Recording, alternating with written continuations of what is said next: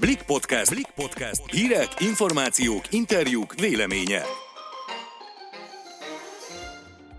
Sziasztok! Ismét jelentkezik a Blik Podcast. Én Balázs Barnabás vagyok. Én pedig Vajta Zoltán. Ma arról fogunk beszélni, hogy szabad-e most külföldre menni, ha számos országban tombol a koronavírus. És ha már megyünk például Horvátországba, akkor hogyan minimalizálhatjuk a kockázatot. Vágjunk is bele. Július vége van, és így július végére vége megérkezik a nyár. Eddig nem nagyon volt nyár, csak mindenféle özönvíz, meg frontok jöttek, mentek. Szerdán viszont 33 fok lesz, igazi nyaraló idő, és a távolabbi előrejelzések szerint is egyelőre marad a jó idő. Biztosan még sokan vacilálnak, hogy menjenek-e nyaralni, vagy nem menjenek nyaralni, ha mennek, akkor hova menjenek, már aki megteheti, akinek marad szabadsága.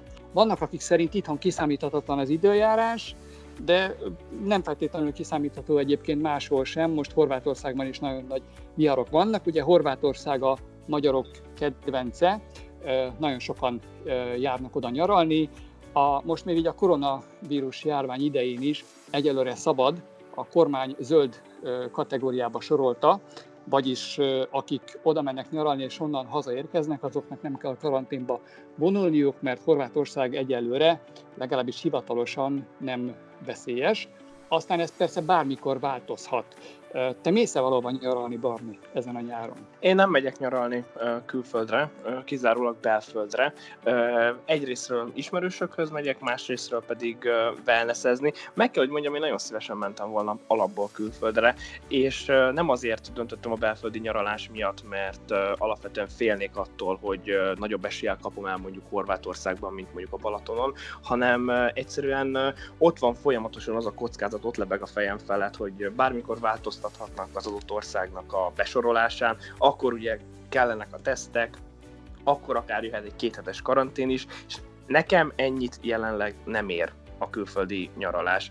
De hogy ne csak magamról beszéljek, hát gondoljunk abba bele, hogy nagyon sok munkáltató például nem engedi vissza két hétig a munkavállalóit, hogyha külföldön nyaralt, vagy azt mondja nekik, hogy dolgozhattok tovább, de otthonról, home office-ból, vagy azt mondja nekik, hogy otthon kell maradnotok, és akkor fizetés nélküli szabadságon vagytok és azt gondolom, hogy ez egy olyan kockázat, amit nagyon sokan ö, nem vállalnak be. Te egyébként mit tapasztaltál Horvátországban, milyen intézkedésekkel próbálják védeni ö, a horvátok a turistákat, és hát ezáltal tulajdonképpen saját magukat? Én nekem nagyon jó benyomásaim vannak. Egyrészt a járvány miatt nagyon kevés az ember. Tehát ahova, ahova én szeretek járni barátaimmal, az ö, Dél-Dalmácia, oda, ott már eleve az, az nem az ilyen tömegturizmusnak a helyszíne, mert hogy messze van. Egyébként oda ö, repülővel jönnek amerikaiak, meg kanadaiak, tehát nagyon szeretik, tényleg nagyon szép. A, most még annyi ember se volt, gyakorlatilag kiürült a horvát tengerpart, meg a települések, amerre mi jártunk. Az árusok kétharmada be volt zárva, a szállásadók, meg a turizmusban élők panaszkodtak, illetve nem panaszkodtak, hanem ilyen beletörődően tudomásul vették, mondták, hogy hát idén, idén nincsen turizmus. Pedig egyébként szerintem enélkül is a horvát tengerpart az pont nem az a, nem az a közeg, ami kedvez a koronavírus fertőzésnek, ugyanis azt mondják a szakemberek, hogy ott terjed legjobban ez a korokozó, ahol sok ember van összezsúfolva, zárt térben, ugye ilyenek a, a nem tudom, mozi, szórakozóhelyek, a parti helyek, stb. Most ehhez képest uh, Horvátországban van egy 6000, összesen 6000 km hosszú a tengerpart, ott gyakorlatilag bárhol találsz olyan területet, ahol ember nincs a közeledben. Az a helyzet, hogy én nem tudok nem arra gondolni, hogy egyszerűen nem vagyok szakember. Tehát én nem tudom megítélni azt, hogy minden tényezőt figyelembe véve, ami nyilván egy nagyon komplex rendszer, meg tudja ítélni azt, hogy Horvátországban mekkora kockázatot jelent nyaralni, és ehhez képest mekkora kockázatot jelent mondjuk a Balatonon nyaralni. Ami érdekes lehet, és amit talán mi is látunk, azok a szándékok Nézzük meg mondjuk a kormányt, amelyik ugye leginkább hangsúlyozza azt, hogy mindenképpen belföldön nyaraljunk. Én nem tudok nem arra gondolni, hogy nyilván nekik alapvetően azért is érdekük az, hogy belföldön nyaraljanak az emberek, ezt többé-kevésbé vállalják is egyébként, hogy felpörgessék a hazai turizmust, a hazai gazdaságot, hiszen nagyon komoly kiesések vannak a járvány miatt a költségvetésben, gyakorlatilag lenullázódott a, a turizmus, a vendéglátás Magyarországon. Nyilvánvalóan az országnak, meg annak a szektornak, és egyébként a magyar költségvetésnek is az az érdeke, hogy az emberek itthon nyaraljanak. Szerintem, hogyha figyeljük a híreket, hogyha olva, olvassátok a blikket, hallgatjátok a híreket, nézitek, akkor azért nagyjából lehet követni, meg azért azt lehet tudni, azt azért már mindenki tudja, hogy zárt tér, tömeg, ezeket kerüljük. És ha ezeket kerüljük, akkor, akkor, akkor én csak gondolom, hogy nem lehet baj. Itt nem csak a zsúfolt éjszakai szórakozó helyekről van egyébként szó. Merkeli Béla, a SOTA rektora beszélt az ATV-ben például tegnap, és ő arra hívta fel a figyelmet, hogy nyáron az jelenti az egyik legjelentősebb kockázatot, hogy zárt, légkondicionált helyekre menekülnek az emberek a forróság elől, ami nyilván táptalaja lehet annak, hogy mondjuk esetleg egy gócpont kialakuljon, vagy akár ha csak egy darab fertőzött van egy ilyen helyen, gyakorlatilag végigfertőzi a, a bent lévőket. Nem hiszem, hogy a, a helyszín, a célország, a célváros az, ami, ami itt döntő, hanem az, hogy mennyire tudatosan védekezel a vírussal szemben, akkor is, amikor mondjuk el akarod engedni magad, és mondjuk pihenni akarsz, nyaralni akarsz. De a professzor egyébként biztos abban, hogy jön egy második hullám, ugye ez az egyik legfontosabb kérdés manapság. Szerinte ez már nem kérdés, nagyon biztos abban, hogy jön. A kérdés inkább arra vonatkozik, hogy mikor lesz, és mekkora pusztítást végez majd. Úgy gondolja egyébként, hogy nem lehet úgy lezárni az országot, ahogy mondjuk tavasszal lezárta a kormány. Így számomra a legfontosabb kérdés az az, hogy milyen járványügyi intézkedésekkel fogunk felkészülni, vagy fogjuk fogadni ezt a második hullámot. Hát én gondolom, hogy szigorúban kellene majd venni a maszkhasználatot, meg azt is mondják szakemberek, hogy, és egyébként ezt sem találtam ki, tehát nem vagyok virológus, csak olvasom, hogy miket mondanak a szakemberek, tehát szigorúban kellene venni a maszk használatot, illetve hogy nagyon sok tesztre lenne szükség, minél többet tesztelni, mert hogy aki vírushordozó, azt izolálni, azt karanténba, és akkor már nem tud tovább fertőzni. Tehát ez, ez, ez nyilván ez majd ősszel, azt mondják, hogy ez ősszel várják a a, ezt a második hullámot, és akkor kell ezzel majd sokat foglalkozni. Addig viszont még most nyár van, mindenki döntsön saját belátása szerint, hogy hogyan élvezi ki ezeket a heteket. Már aki teheti, és akinek nem kellett kivenni a, a tavaszi karantén miatt a szabadságot, a, de aki meg, akinek már nincs szabadsága, az is hétvégén csak tud pihenni, eldöntheti, hogy lemegy a Balatonra, bemegy egy strandra, vagy parkban sétál, hogyan tölti el a szabadidejét. Egy biztos, hogy mindenki vigyázzon saját magára, és a többiekre is vigyázzunk egymásra. És hát vigyázzunk az állatokra is ebben a melegben, ugye szerdára 33-34 fokot mondanak, és ez a hőség ez nem csak minket visel meg, hanem a házi kedvenceinket is, kutyákra, macskákra, hörcsögökre, madarakra, mindenre, akár életveszélyes is lehet.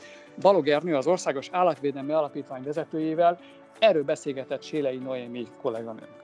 Üdvözlöm! Üdvözlöm, jó napot kívánok! Itt a nyár tombol a kánikula, mire kell ilyenkor figyelnie az állattartónak otthoni környezetben annak érdekében, hogy a házi kedvencét ne érje baj ebben a nagy melegben? Tulajdonképpen nehéz is szétválasztani, hogy valaki cicát vagy kutyát tart otthon, akár lakásban, vagy mondjuk házban.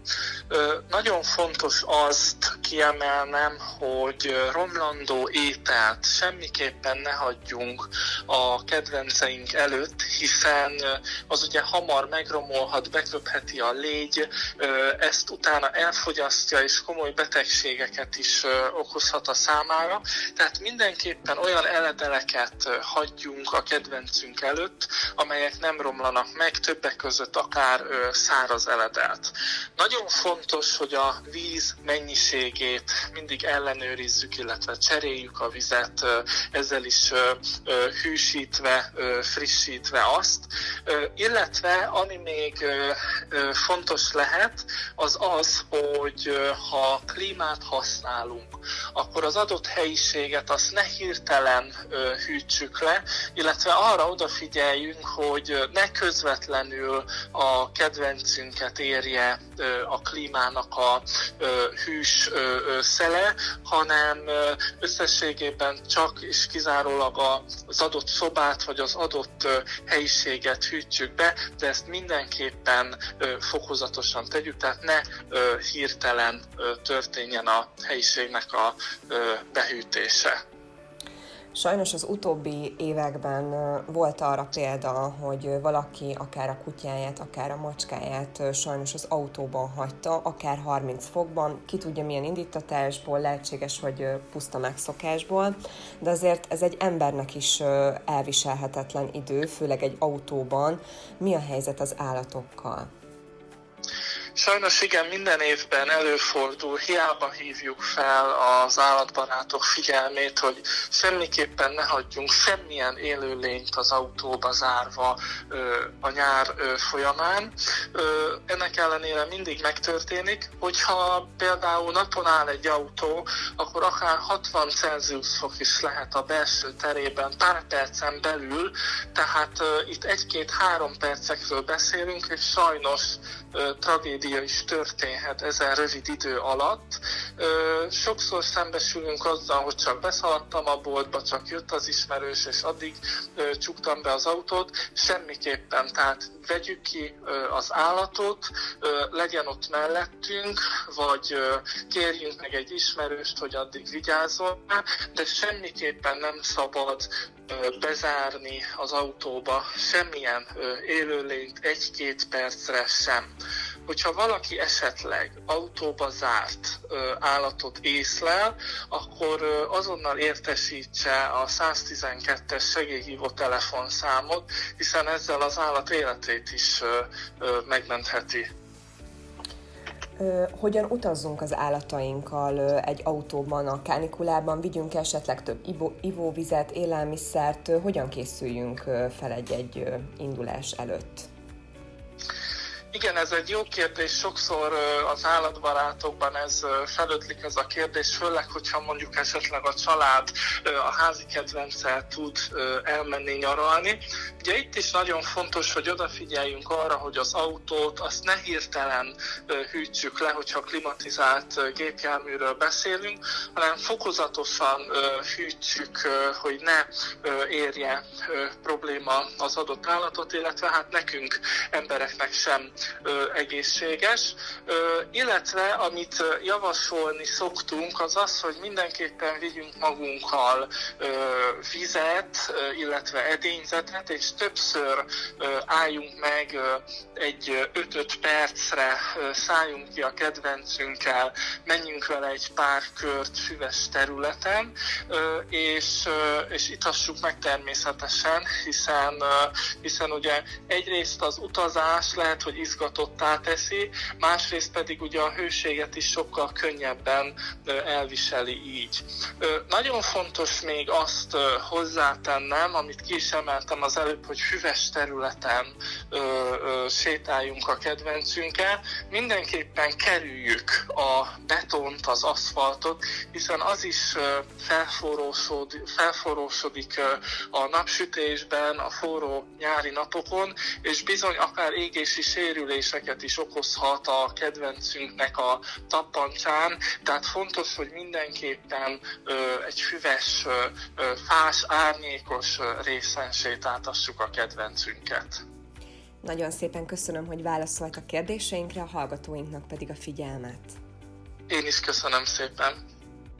Köszönjük, hogy velünk voltatok. Szerdán jövünk újra. Sziasztok! Sziasztok!